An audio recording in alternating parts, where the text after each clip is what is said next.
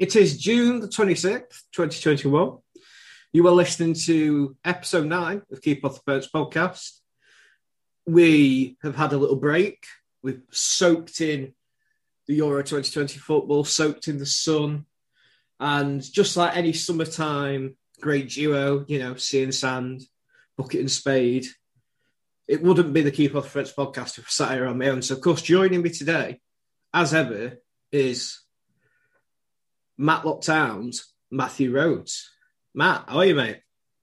I, uh, yeah, I'm good, thanks. Uh, been enjoying the Euros. Been watching as much of that as I can. Uh, but yeah, just looking forward to actually watching uh, football properly at the stadiums. So we're almost there. How are you? Uh, I'm not too bad. I'm not too bad at all. Uh, just counting down the days now till you know we're back at the Proctor Cars Stadium, having fans in, We've had a few events where we've screened the England games at the Shorts Lounge. It's been fantastic seeing, you know, old faces, meeting a few new faces. Having that community vibe there, it's it's been really great. So having fans back in and actually watching live game of football is going to be so good. Yeah. Yeah. So looking now, we we've got obviously Think it's been like a month since we last did one of these. So please, please do not give us grief in the comments. I, I know I said fortnightly, however, this is through no fault of Matt's. I will give him that. He has been ever present to a podcast. However, we're going to do one last weekend. I had my first vaccination shot at the Proctor Cars Stadium, oddly enough, because I'm not down there enough. Um, fantastic set up down there. St John's ambulance in and out within 30 minutes. All adults can get the vaccine now, which is fantastic. So if you are an adult and you want to get the vaccine and you're aware, go and look at our social media. You can book in. It's super easy, it's dead quick, and we can all work harder to getting everything unlocked and getting back to some sort of normality.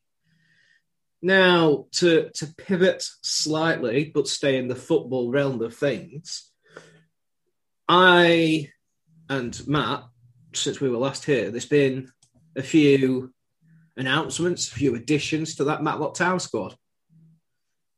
So I thought today would be a lovely chance for us to go through on the expertly kept um, Matlock Town first team squad page on the matlocktown.co.uk website.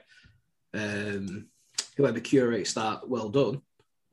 Uh, so, what we'll do, we'll go through who's there. We'll talk about maybe talk a little bit in brief about each player or uh, the each part of the pitch collectively, and then at the end, I'm going to ask Matt for his rating out of ten for the squad how, and that will be how confident he feels going into pre-season. Whether he feels there still needs to be, or would he still like to see more bodies added, or does he feel we're heading towards a perfect tonic for the 2021 season? We're also going to have the we're going to talk about pre-season and the pre-season fixtures. We're going to talk about some of the other things on at the club. And then at the end, we may, we may, depending on time, because no both Matt and myself have other plans today, so it'd be time dependent. We may slip in some cheeky Euro 2020 talk. You just never know. So keep tuned in to the end if you if you're interested in that. But of course, the meat of the dinner here, the meat is Matlock Town. So Matt, are you ready? I think so.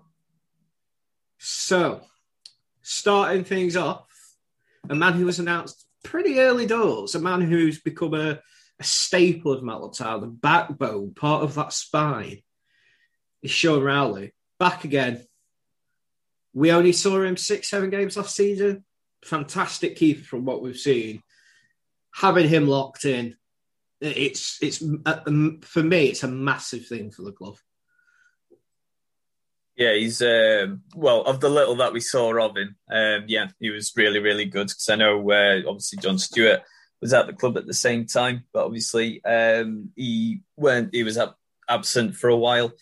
Um, but he did a fantastic job of deputising for him. And then, you know, kind of already, uh, even when Stewart was at the club, uh, Rowley was kind of just seen as as the number one uh, very quickly. Um, so yeah, made a couple of excellent saves uh, against uh, Grantham and South Shields. Uh, so yeah, bit of a no-brainer really to keep him. Um, so yeah, and I think I think he's the only keeper that we've got on the books at the moment, haven't we? But I know uh, I think there was a bit of a plan to have a second keeper and uh, have him sort of like loaned out on one of those dual registration bases. But uh, yeah, really strong keeper to have uh, for the season, definitely. As you say, uh, well, I should correctly say, I should say, um, Sean is currently the only keeper at the club. Um, any Matlock Town fan worth their salt will know, of course, Matlock's history with goalkeepers. There always tends to be at least one injury during the season where, uh, and we're lucky that we have such a, a great bond with our neighbour clubs, the likes of Chesterfield, the likes of Burton, likes of Mansfield, and, and clubs of that ilk who will help us out when it needs. So we've had young lads coming on loan. We've seen the gaffer himself, Paul Phillips, don the gloves in a pre-season friendly. Um, I'm led to believe his good lady wife has told him no more because I think all that diving around doesn't do much good in the morning. Well, the morning after, uh, sore bones, I believe. So I, I can see, I can see them, as you say, going in for another keeper, maybe dual regging him out, maybe loaning him, maybe, you know, maybe a youngster. I think, you know, with Steve Shortworth as well, you've got a fantastic goalkeeping coach there. Um, so if you're a young keeper who came in at a later point, having the likes of Sean to be around, having the likes of Steve, that's that's something that's really positive for their career and for the club. Now, I'm going move on to defence, which is a, a, more bulky position, of course, covering left back, right back, and centre back. Now, we've seen in the past, it, it, can take a while for keepers to build up a rapport with their back four, back five, or even back three, depending on formations. There seems to be a good rapport. We know Adam Yates has retired. Uh, Matt did a fantastic interview with Adam. That was on the last podcast. So if you've not listened to that, go and listen to it. I highly recommend. There's a reason I get Matt to do all the interviews these days. He's very good. Don't tell him that. But we're going to look at who is here. We're starting things off with the Irishman himself, Dec Walker, back for another season. Previously, we've we've seen bits of him last season. He scored a few penalties, won a few penalties. I think the season before that at Stalybridge Celtic, he rocked up a lot of assists. So, which as a fullback is a player who can play fullback, a player who can play right midfield, is an ideal to have. Then you're looking at it on the left back side of things. There is Reece Kendall, a man who won our most improved player, came out of nowhere to well, it was it was a comeback story. I, I, think there were a lot of questions about whether he could step up to the mark and step up to the mark he did. Now, there's also a new man who's capable of playing anywhere along that left hand side. John Pritchard, who has joined us from Ashton United, a player who's got National League North experience, a player who has played for that other team up the A6 on loan. Believe he scored a free kick against us. I have already told him I won't hold that against him as long as he scores a free kick for us. Um, dead ball specialist, which you know me, you know I love somebody who can strike a free kick into the top corner. There's something majestic about scoring from a set piece or from a dead ball situation, especially when you have all, when it comes to free kicks, you have all that build up beforehand. Takes me back to Beckham against Greece, I believe it was last minute, smacking it in the top corner to take us to that international tournament. And hopefully, Pritchard is someone who'll be able to do the same. So we look quite well stocked in those fullback positions. Matt, how do you, how are you feeling about the fullbacks? Do you feel the gaffers done the, a good bit of business getting those three sorted? Yeah, yeah, definitely. It's looking strong. Um, really good to have retained uh, Deck Walker and uh, and Reece Kendall. Uh, Reece Kendall in particular looks someone who still has more to give. Uh, there's obviously a lot of promise there, and he showed a little bit of it as the as uh, each game went on uh, last season. But um, yeah, I think uh, he could end up being a really, really important player for Matlock. And we've seen him before, obviously, in the few times uh, that he's been able to play for Matlock. But he's good coming up forward as well. He scored from uh, set pieces before. Um, Deck Walker's a really solid penalty taker and just a really solid player to have. So I'm really happy that uh, Deck Walker's um, stayed with the Gladiators too. In terms of Pritchard's, um, not I've not seen uh, all that much of him, so I don't know uh, a massive amount. But obviously, it uh, it really helps if you've got like a specialist uh, free kick taker uh, to uh, to have in your side. So having someone like that always around in the squad will always be be a massive help. So yeah, I think looking pretty strong in those in those areas. But yeah, particularly happy with keeping Kendall because I think he could play a really really special part uh, in the team as it goes on because there's there's a lot of promise there. So yeah, good uh, good business from Philo and Wildy. Um, I've just remembered something Reece's dad said to me after one of our previous podcasts. Uh, we were talking about that second goalkeeper position and maybe you know say in a game you're looking for someone to take the gloves. Apparently, Reece Kendall has experience in that position. All right. So, you know, it, would be interesting. You hope to never see it, but it'd be interesting if Reece Kendall stepped into that secondary keeper position because he couldn't do it. I think he'd probably be a lot happier at um, playing left back, but you never know. It's always good to know these things. Now, moving on to our centre backs, we have the man mountain himself, the man who is simply a one man heading machine, Ryan Qualter, back for another year. For me, a player who I still can't quite get my head around is playing at this level.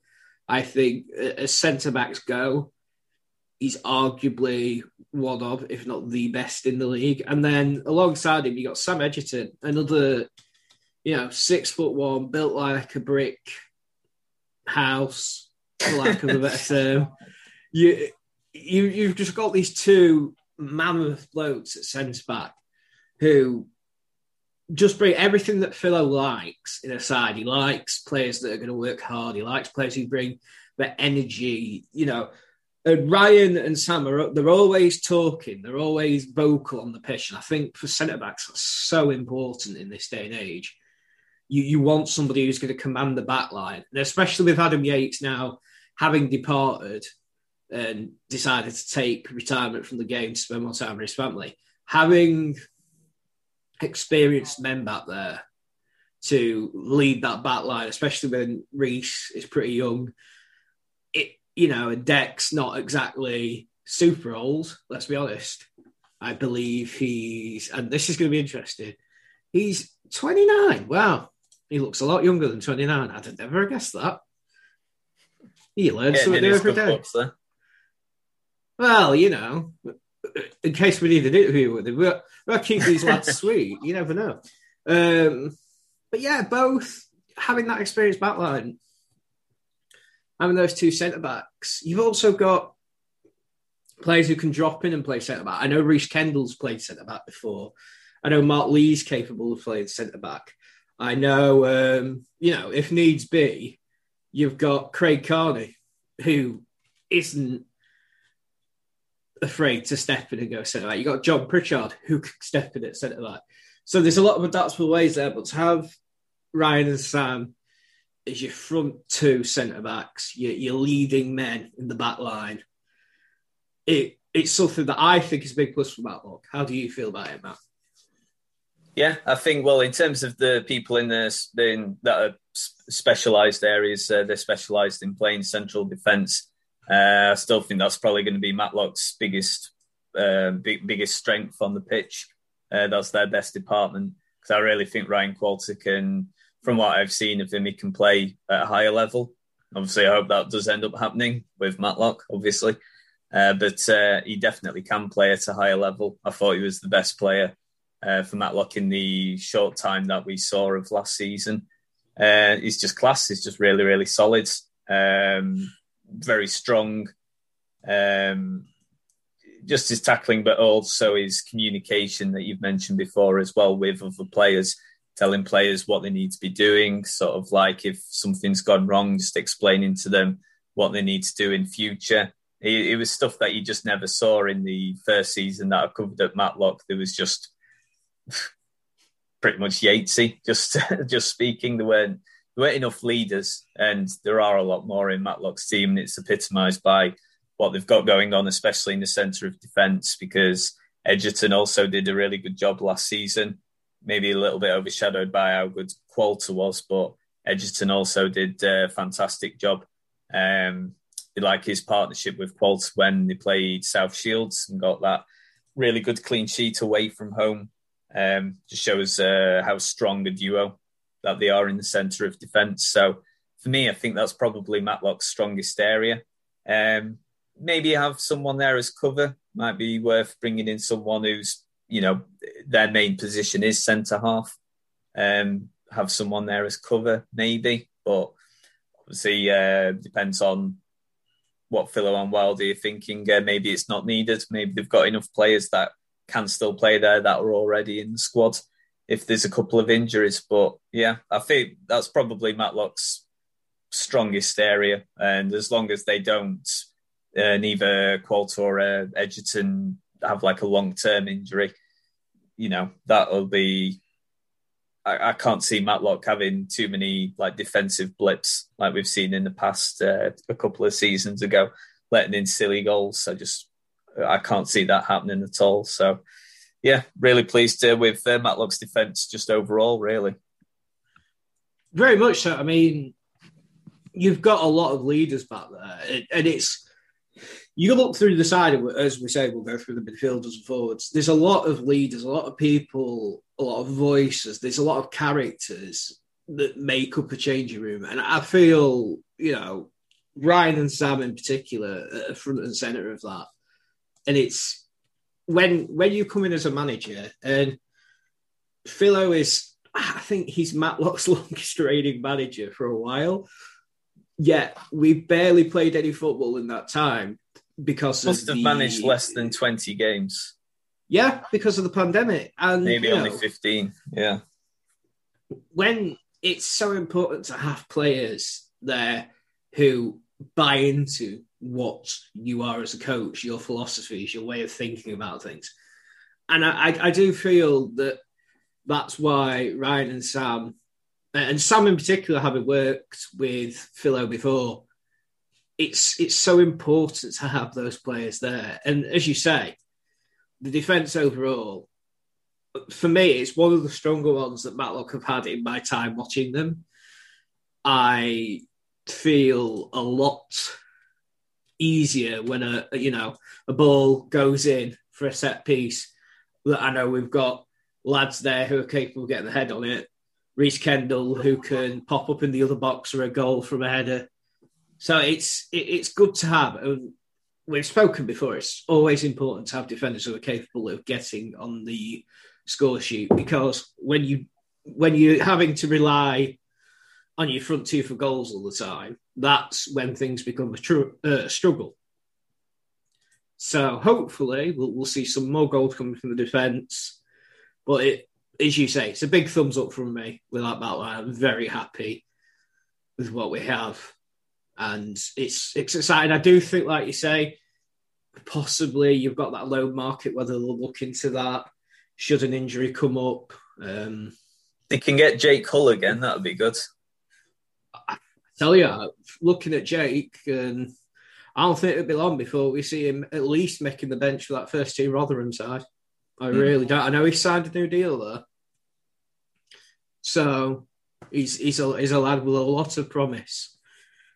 But I, you know, if someone came along at Rotherham and said, "Hey, would you like to have Jake Hull for the season?" I, I would not say no. But did you know that Ben Wiles plays for Rotherham United? I did not know. Well, now you do. And did you know that Ben Wiles is the brother of Alex Wiles, one of Matlock's new midfield signings from Gainsborough Trinity? Did not know they were related. No, did not know. But I did. Uh, I did interview Alex Wiles recently, so uh, you can, uh, if you missed that, you've got the opportunity to listen to that as well. And where where could they find that interview, Matt? Just for those who aren't aware. Oh, you know, everywhere. Uh, have a look on Matlock Town's social media. It'll be posted on there. Uh, and it'll be on Matlock Town's YouTube channel as well. To be able to listen to it through there and on Facebook as well. The link will be on there. So yeah, lots of places, but, lots of places. When he says everywhere, he doesn't mean go look in your fridge for it and stuff like that. It's like it, check check our socials basically. it's check there. Social media yeah, we're, we're always chuntering on there about things. There's always something going on.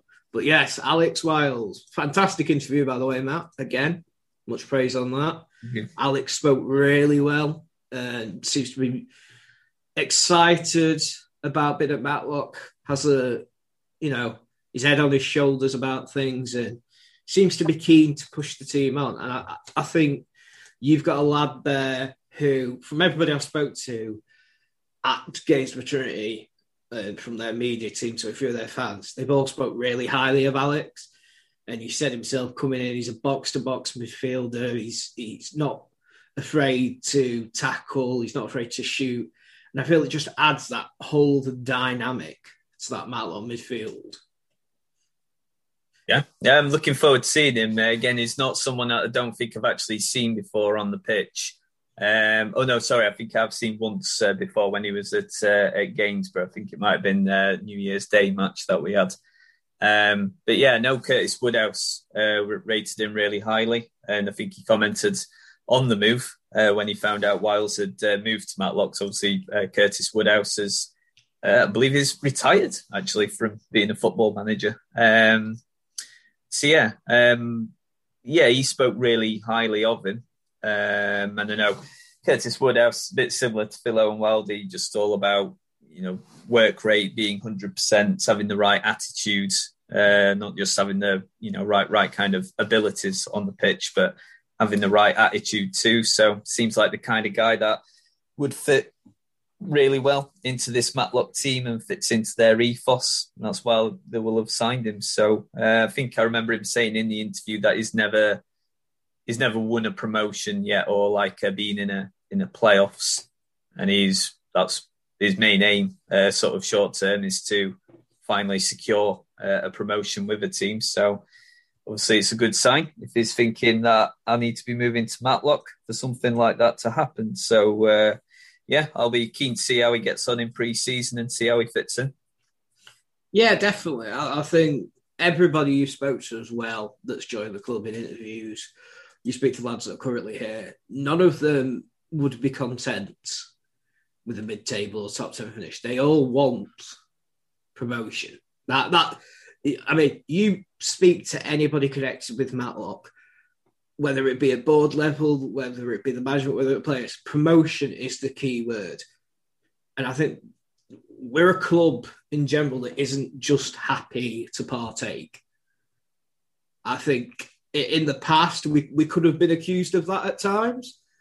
I think we we had a habit of sort of and we went very close under um, Craig Hopkins and Glenn Kirkwood to really push on making the playoffs. We fell sadly short that year. So to have you know everybody pushing in the same direction and thinking promotion, playoffs, you want to be up there, you want to be battling against the big sides. Mm-hmm. Now to move from Alex to Craig Carney, another player who we haven't seen much of in a Matlock Town shirt yet. I believe he played one or two training games. He was somebody who there was signed at the same time, I believe, as Ross Hannah and we're both announced at the same time. So Craig Carney is one of those players that Philo likes, a player that's versatile, a player that's capable of playing a multitude of positions and is capable of doing well in them. So to have a, a player like that on the books has to be a huge plus for Villa.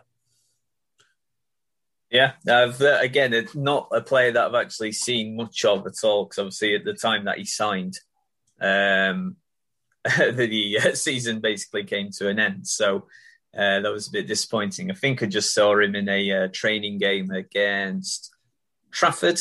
Yeah, Trafford, um, and that was it. So it's one of those where I'm looking, just looking forward to see how they get on in pre-season, see how they fit into the team because uh, it's not someone that I've seen uh, much uh, much about on the pitch. So I'm kind of looking forward just to see how he fits in. I think we can all agree this this COVID pandemic's been a bit rubbish.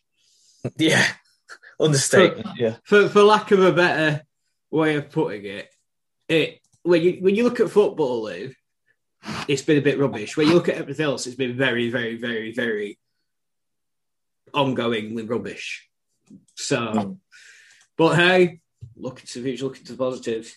And that leaves us looking at the midfield with three lads that have re signed on for another year. Those gentlemen in question Alex Byrne, assist extraordinaire, assister extraordinaire. Yeah, that works. Yeah. Somebody who is arguably one of the best crosses in the league. I mean, case in point, that ball, he sent it over to Liam Hughes for his goal against Ashton. You, you, couldn't have, he literally couldn't have picked that ball up with his hands, walked over and placed it in front of Hughesy any better than he did with the pass. It was just that well worked out. He does have a habit of being a bit of a bull in a china shop with his temperament, but he cares, and you know that's that's what I want from players. I'd rather players get booked for being a bit talkative when it comes to the ref, as opposed to players who you don't hear anything from all game. And Alex is another. He, he's the way he exudes himself. He he comes across as he's a winner. He wants to win. He's not content with anything but. And I, I can respect that. I think having him again in the team is another great plus. Yeah, definitely. Really important retention to keep him in there because just mainly for his uh, crossing abilities. Because uh, I've seen a few games that we've seen of him at Matlock. Uh, he showed that in abundance. If um, if you're going to sort of have a bet on who who's going to get like the next assist for the club, you'd always have uh, Alex Byrne up there uh, because that's where his strength lies in terms of his uh, crossing abilities. So, um, yeah, um, I know he's got. Uh, I think he got subbed really early in one game once because of some chat back to uh, the management staff, but uh, but uh, in terms of the, um, it, it's just showing sort of like how much he cares about playing. And again, it's not really something that we saw much of a couple of seasons ago. There weren't enough players that sort of cared enough about playing and making sure that they were doing everything they can to get the win. So it's I don't see that as, as a problem or anything like that. It's just showing your passion for the club and just showing how much you you wanting to win. So yeah, really good uh, retention uh, for Matlock to have, and I'm sure he's going to have a cracking season. I think that's it. But you figure on it nicely there was a lot of lads at that time that were going through the motions with Matlock. I think the team as a whole was. There, there wasn't. There was, there was a sense of loss. You never really knew what Matlock you were going to get on the day. And, you know, we, we've got.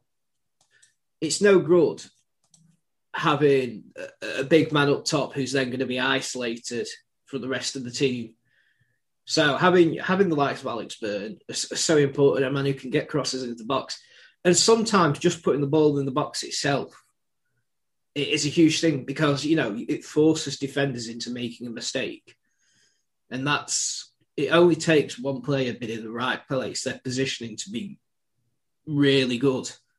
To, you know, nip that ball at the back post or force the goalkeeper into save, win a corner. It, it's important to have those types of players in the squad.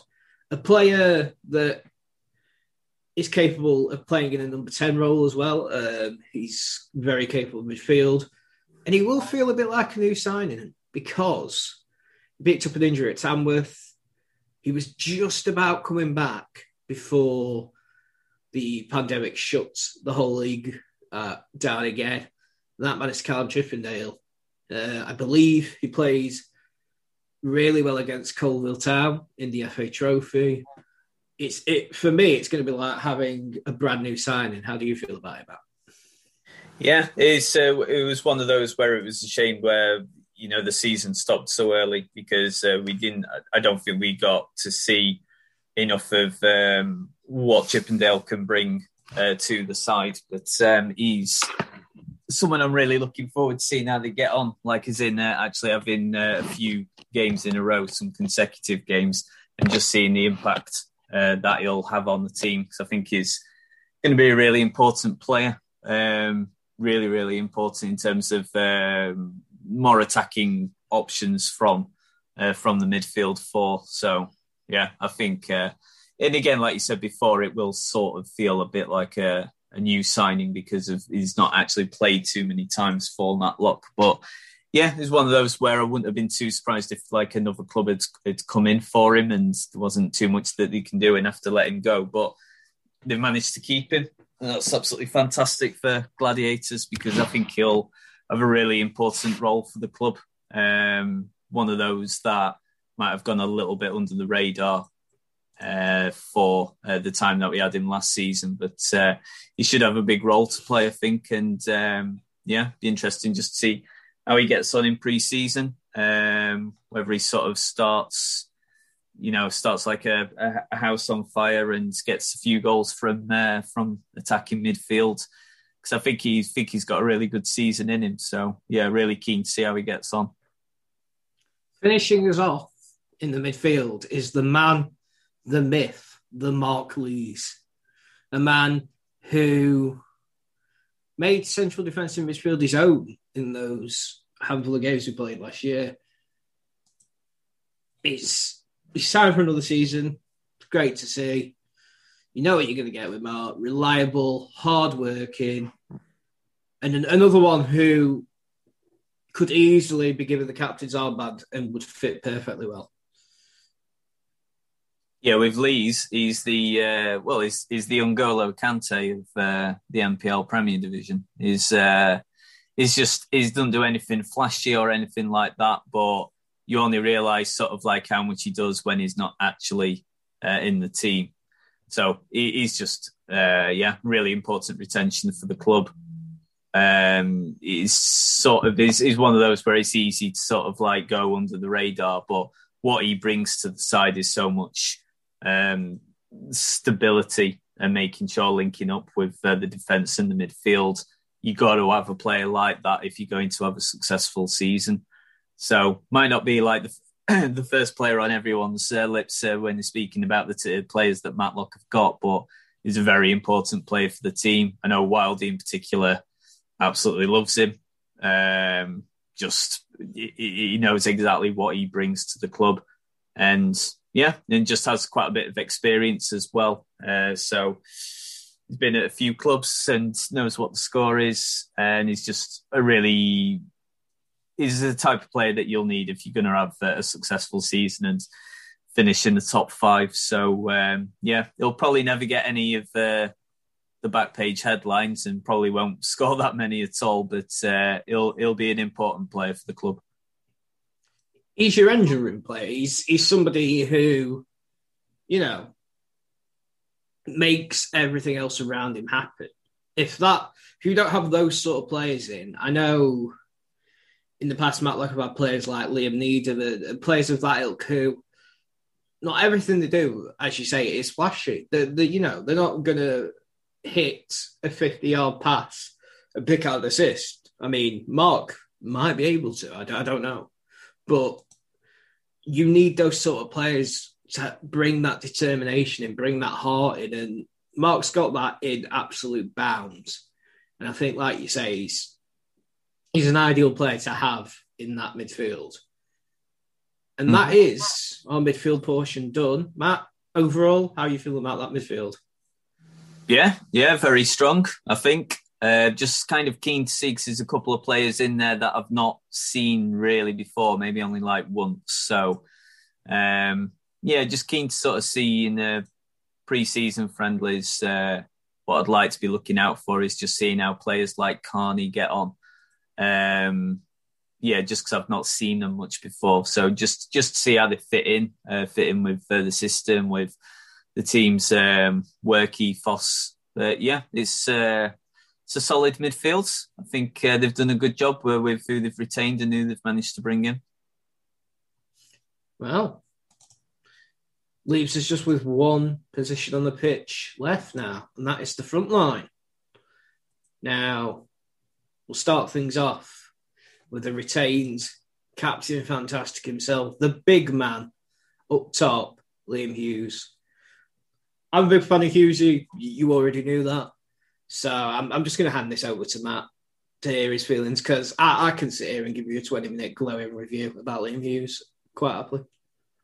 Uh, yeah, well, yeah, very important retention. Uh, I think he was pretty much the first one that was uh, sort of uh, signed and sealed uh, club captain as well. Um, just so important, just with the leadership that he brings onto the pitch, not just uh, his prowess in front of goal. his leadership's going to be really important to the team if they're going to be finishing within the top five. Um, and the experience that he has, obviously, he's played for quite a few clubs uh, across quite a few levels as well. Um, yeah, it's just a really special player for Matlock to have. Um, obviously, showed. I think uh, people weren't too sure what to make of him. Sort of like after the first game of the season uh, against Bamber Bridge, but quickly got like any any sort of fan who were unsure about him back on his side uh, from the Quorn game onwards, where he got a couple of goals there and showed exactly what his strengths are. His work rate's absolutely fantastic. Um, he's not shy about uh, digging in and uh, putting the work in, you know, back on the pitch in terms of uh, back in midfield, back in defence when we're defending a set piece. Um, so yeah, his, his work rate just can't be faulted whatsoever. He's obviously a guy that really, really likes being at the club. I don't think there was any danger of him going elsewhere.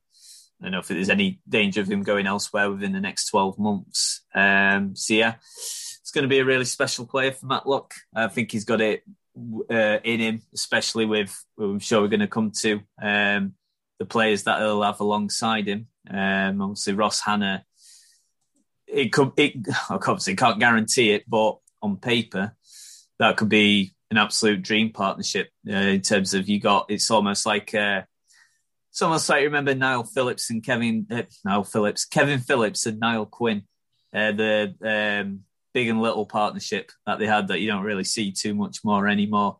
But when they were banging in the goals when Sunderland were first in the Premier League, could be a little bit like that, where you've got Hughesy with all the strength and with the aerial prowess, and uh, and you've got Ross Hannah, uh, sort of uh, with the um, with the capability of uh, how clinical he is uh, in the box. Um, it could work out really, really well for Matlock. I'm quite confident that it will. But uh, yeah, that's going to be a, a, strike partnership that I'm really looking forward to seeing how it gets on. Because I know Ross Hannah's obviously he's not not 21 anymore, but he's still going to be very dangerous in front of goal, definitely. Yeah, the, the greatest compliment a footballer can give to a club is, and I think Liam said this in interviews with it previously, that he found his love again for football through playing for Matlock Town. And I know a few players in the past have said that. So to have to have somebody who has gone through so much, who's done so much in the in the footballing sense of the word, to have that player as your leader, your your designated man with the captain's armband, it, it's just ideal. He's you know he's adapts when it comes to heading the ball. He's good with the ball at his feet, creates chances for others. He, he's just your ideal big man up top. And I think that Niall Quinn comparison is actually pretty dead on. I think that's quite a comparison for him because you need players like that in your team, I think. And he wasn't going to be the man I was going to move on to next, but you, sort of did yourself about. I think we have to mention the returning Ross Hannah. Last time he was here, 55 goals. Since then, he's gone on to have an incredible career as a professional footballer. We all knew how talented Ross was. Uh, we all knew what he had in his locker. He's returning to Matlock, as you say. He's not a spring chicken anymore. He's coming to the twilight of his career, but there's still that passion, there's still that hunger there. And it would be incredible if, if just story wise, for those people who love a good story in football, if Ross could get finally get that promotion he deserves with Matlock Town. And must say, while, while we're on Ross, um, Ross and his fiance, now wife Becca Pass, they got married yesterday, I believe. Uh, long time couple. They have couple of young lads lovely to see. I remember Becca coming and watching Ross when it was at Matlock initially. So that that was lovely to see. Um, and hopefully we'll see the whole Hannah family the whole Hannah family down in pre-season. It'd be good to catch up, see if you face me haven't seen for a while. I mean, I will go to you about, about Ross, but I feel you pretty much said what you were going to say anyway. Yeah, yeah, just yeah, just really looking forward to uh, how he links up with. Um, obviously, maybe in terms of because he's at the twilight of his career, maybe not playing uh, every single game, sort of like uh, consecutively. Obviously, with a lot of the season, especially if there's a lot of winter postponements, you might be playing a lot of weeks in a row where you're playing two games in a week. But uh, yeah, when they do link up, I think it's still going to cause a lot of problems. Um, so yeah, really excited to see how clinical uh, they can both be as a as a strike duo.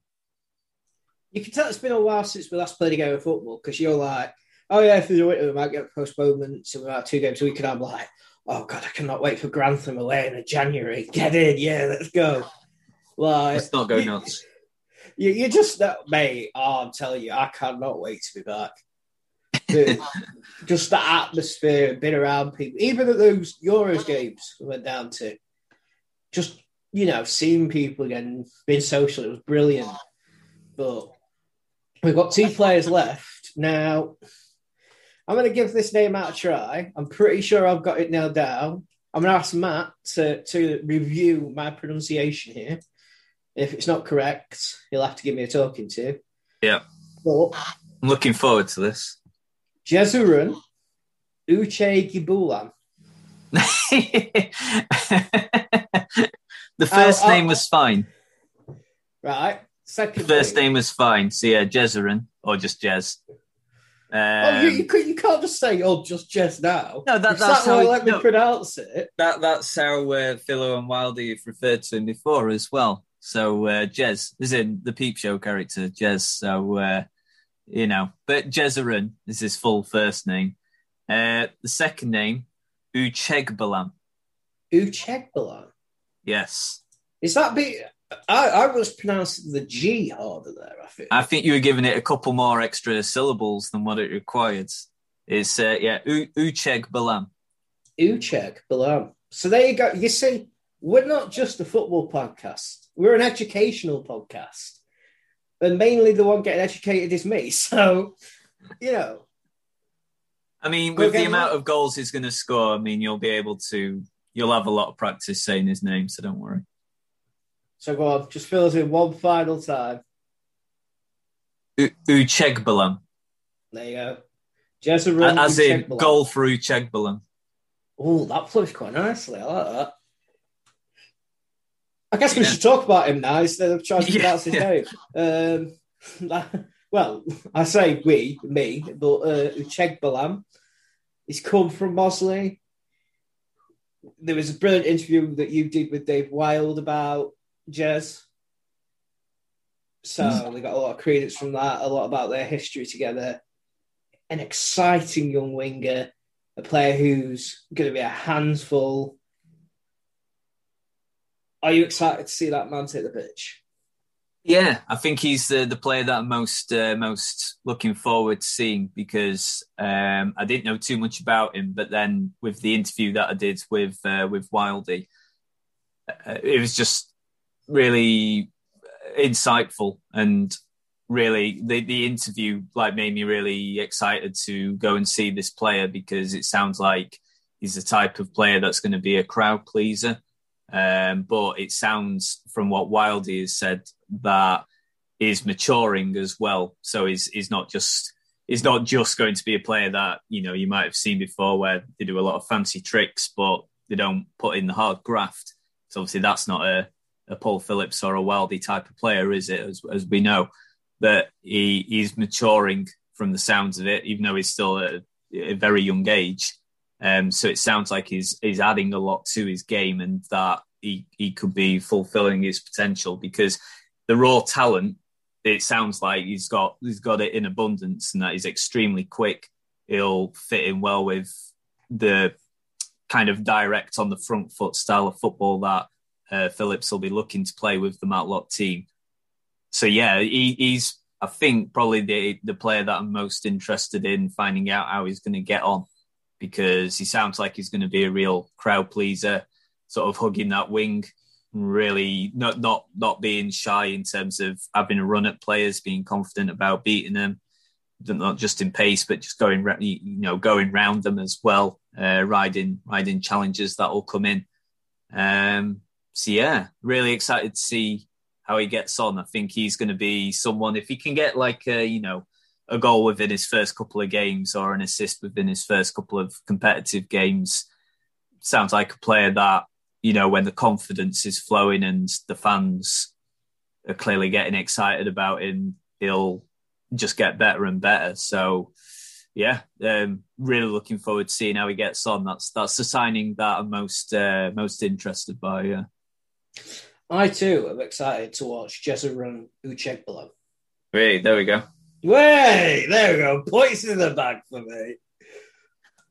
The Nigerian young man there who's got a lot of promise at his feet. But mm. we're going to stay in Africa for this one because the final man on this list is a man who had the briefest of spells at Matlock Town previously. He's a man who was born in Kenya. His family settled in Matlock itself at the age of 10.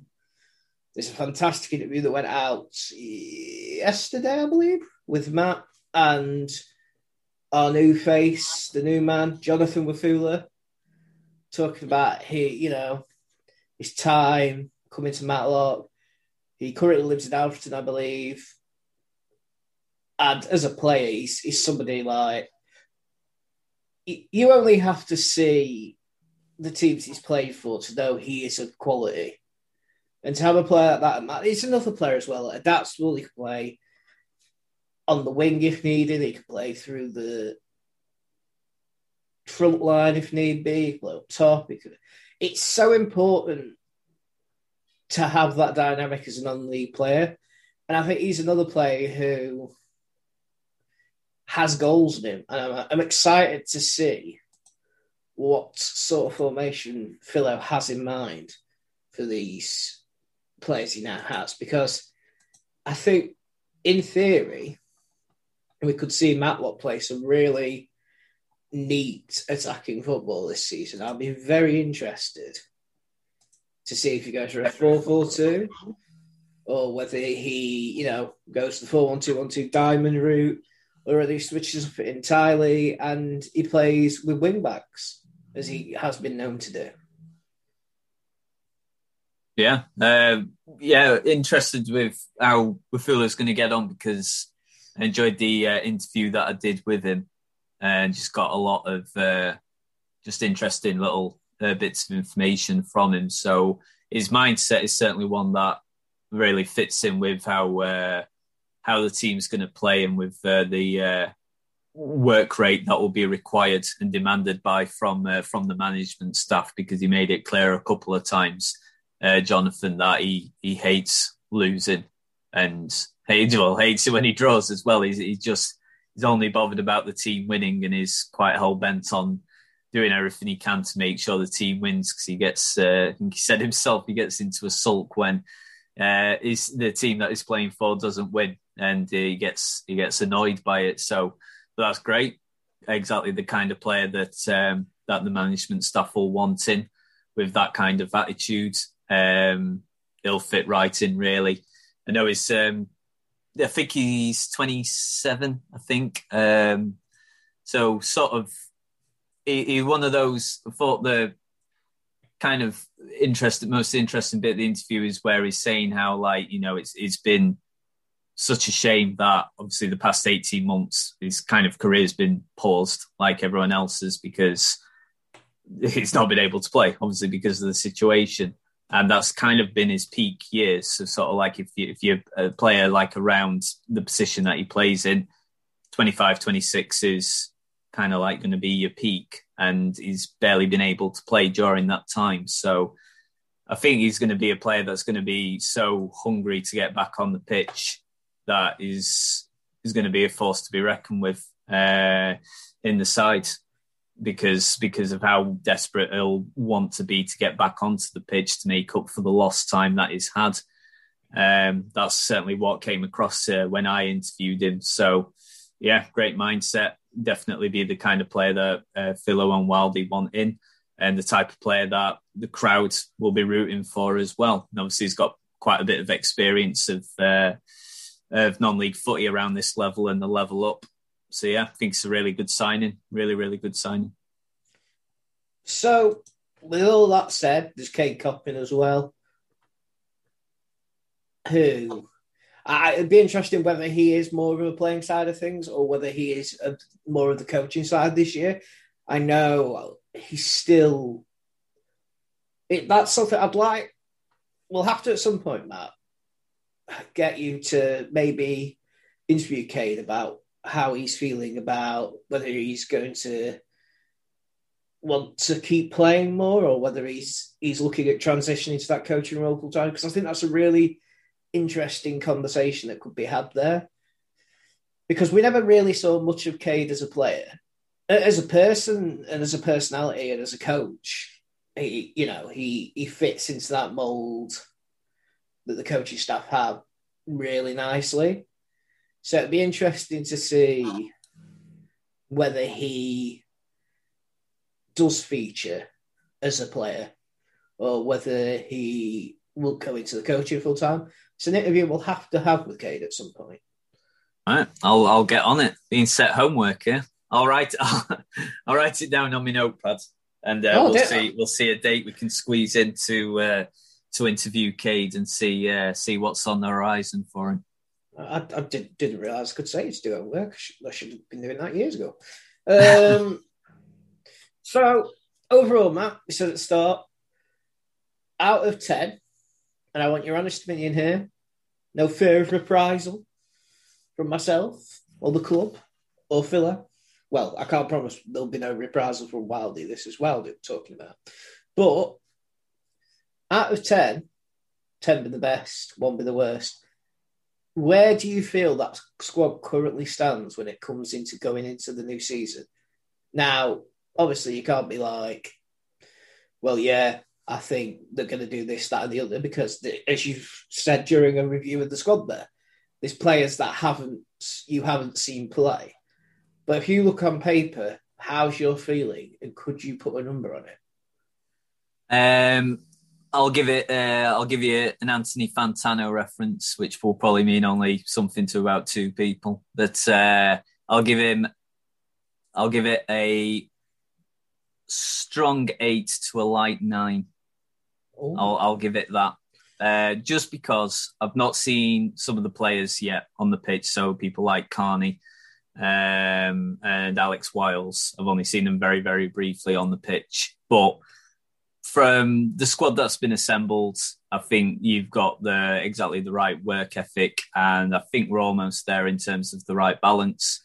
So yeah, um, maybe I think just the only thing just from my side, maybe they could have a look at putting in is sort of maybe in central defence, maybe just a bit more cover, just in terms of if Qualter or Egerton gets an injury. I know we've got other players that can play centre half, but maybe someone else that's that is their primary role uh, in the centre of defence, um, and uh, like a just a backup keeper as well. Um, obviously, just in case anything happens with Rowley, it's uh, someone that you'd have on like a dual registration basis, so that um, they can be called up if uh, if Rowley gets an injury. Uh, but the keeper has already had some experience, first team for a club uh, lower down the non-league ladder.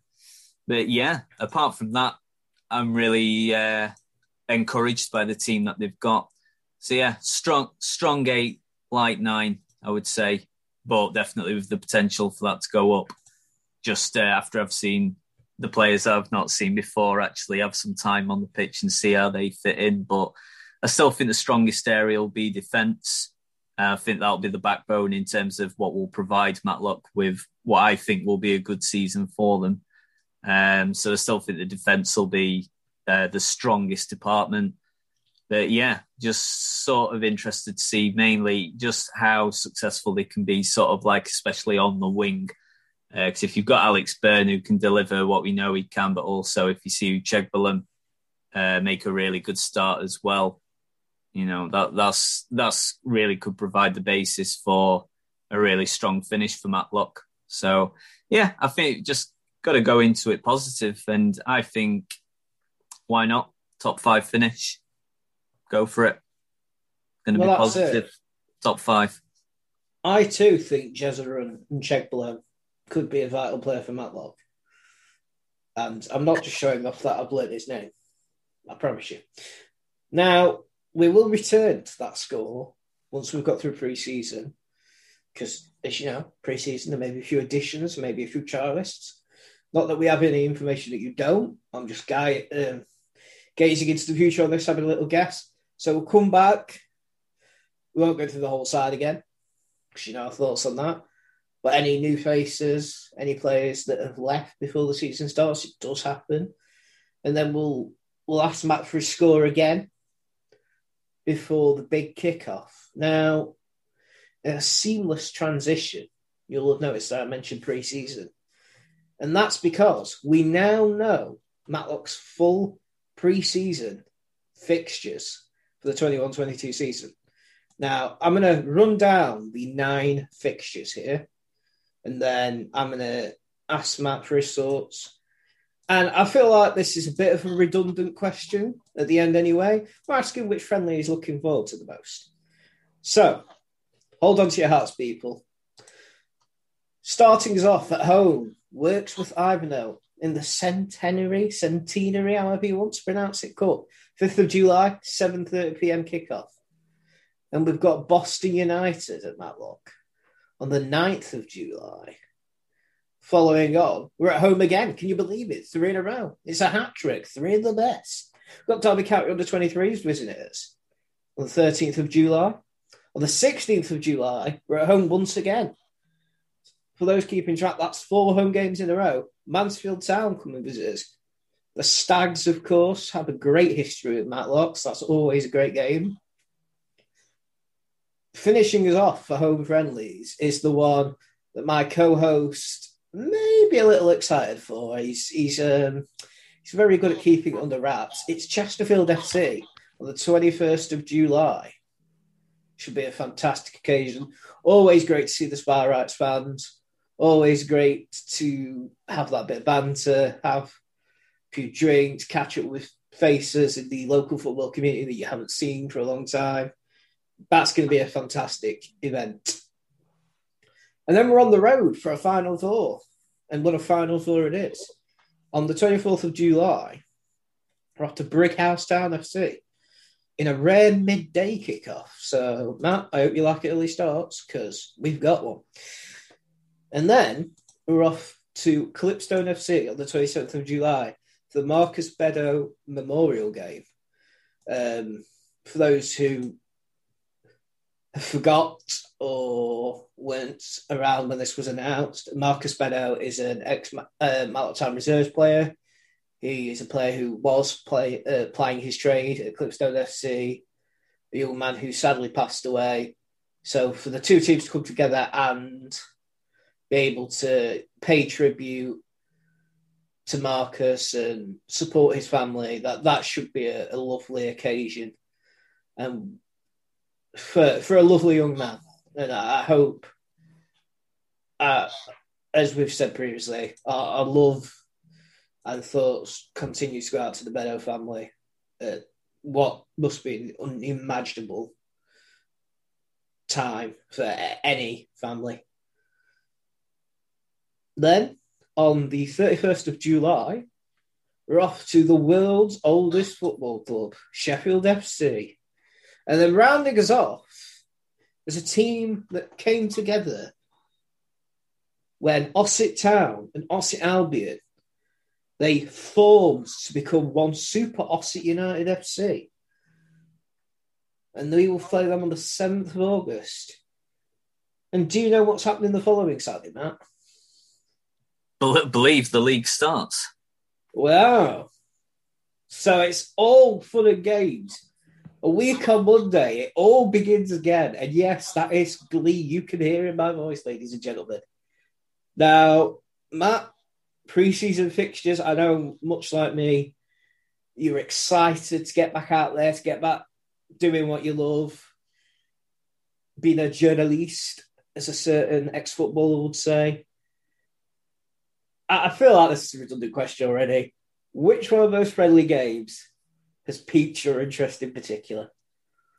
Well, it's got to be, uh, you know, Brighouse. T- no, of course not. It's, uh, it's Chesterfield, of course, because it's going to be, um, you know, Matlock against the world's greatest team, arguably. So it's going to be quite a stern test. Uh, but no, I'm really, really looking forward to that. Um, yeah, because I'm from Chesterfield uh, and I support them. Um, and they've got they've uh, well, they're saying a Chesterfield podcast, but yeah, very briefly, they've uh, made some really, really good signings lately, and they've pretty much got their squad already done, sorted for next season. So yeah, it's going to be really good, and I imagine it will be a really good crowd, a really really good one. Obviously, uh, what date is it? Twenty first of July. So it's scheduled to be just after when these final restrictions are going to be lifted. Fingers crossed.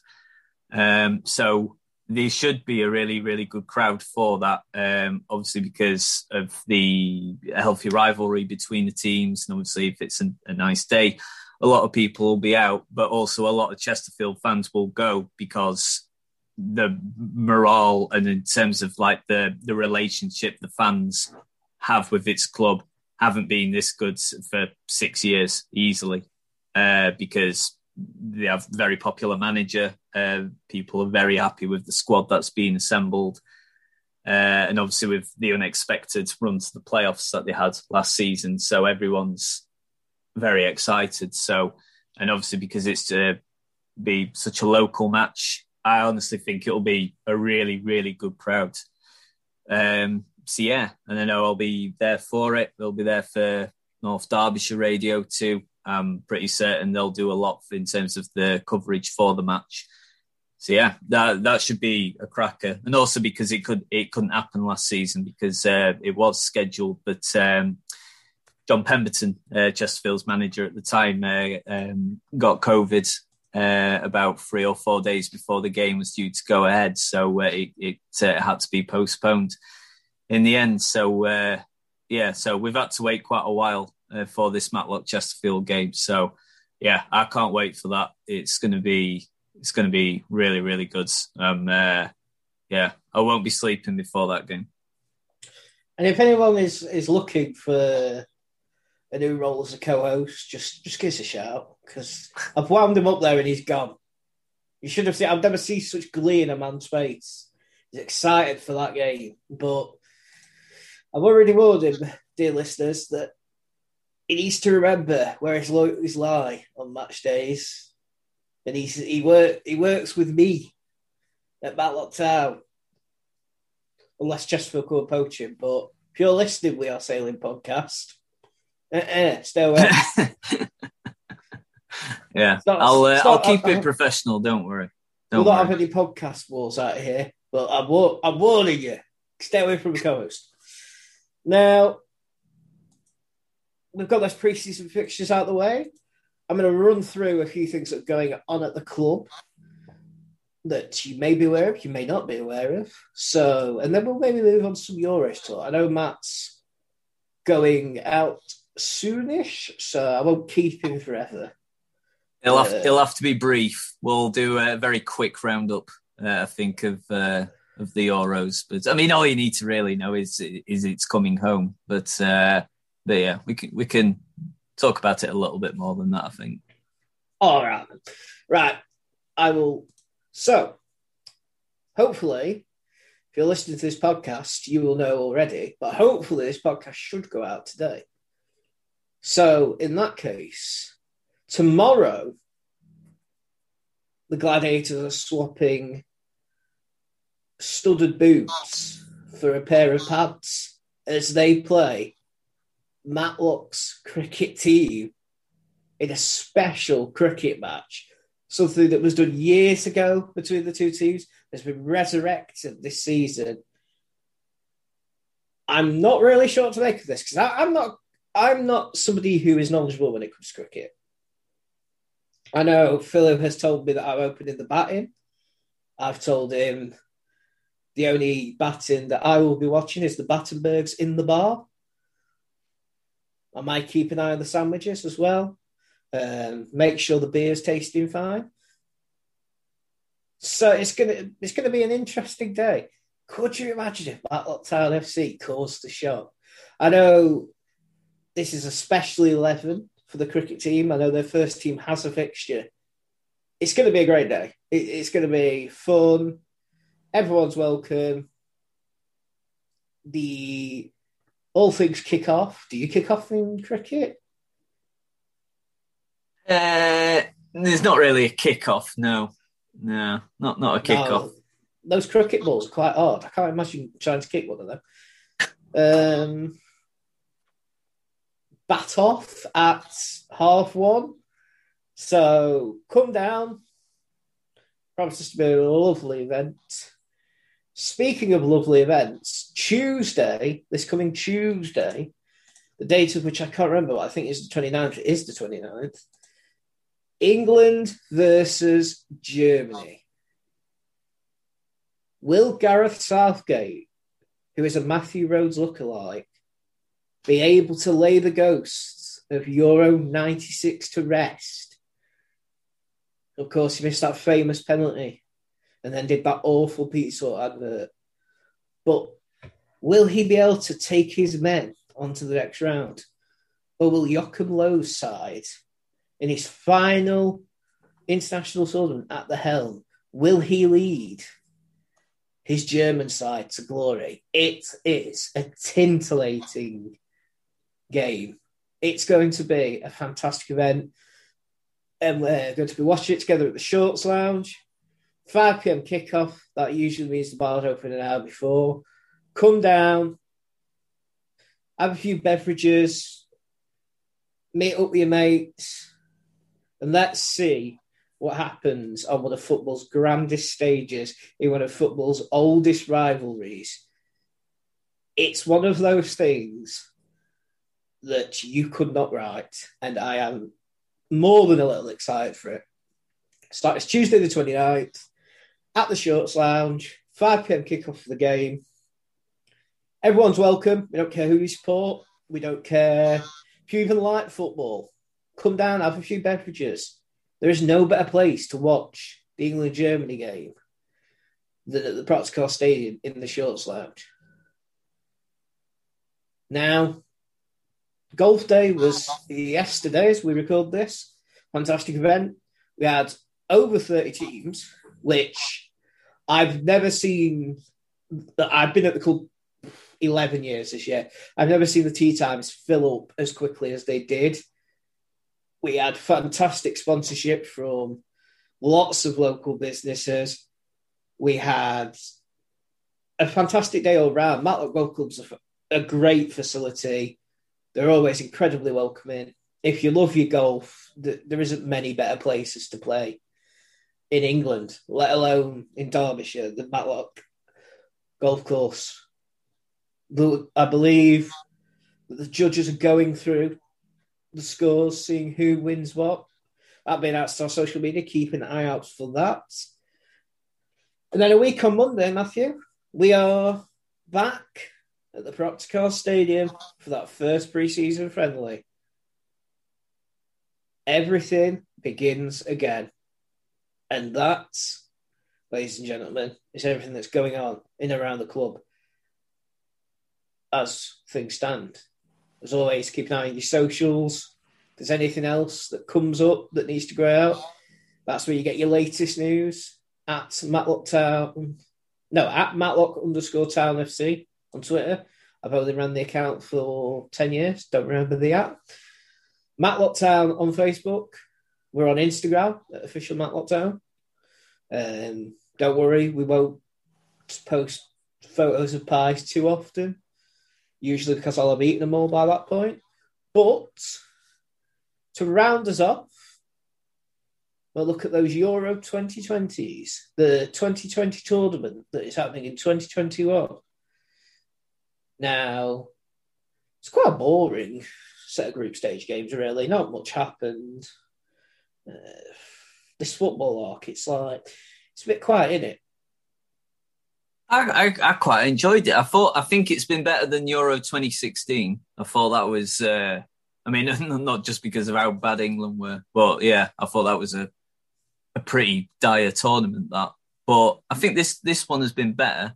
Uh, the players don't look uh, that knackered, which I kind of thought they would be, and also VAR has been all right. It's uh, I expected loads of games to be absolutely ruined by it, but it's actually been applied fairly well throughout everything. So yeah, I think it's uh, I think it's been quite good. I really enjoyed the uh, the ending of the uh, France group.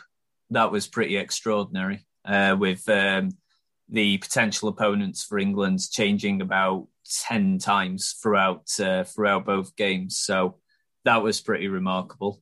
Uh, but yeah, there's been there's been a few pretty rubbish games. Sweden Slovakia was character building to get through, uh, as was the second half of England against Czech Republic. Um, yeah, it's been uh, it's been pretty good. There's there's been some really good goals scored as well.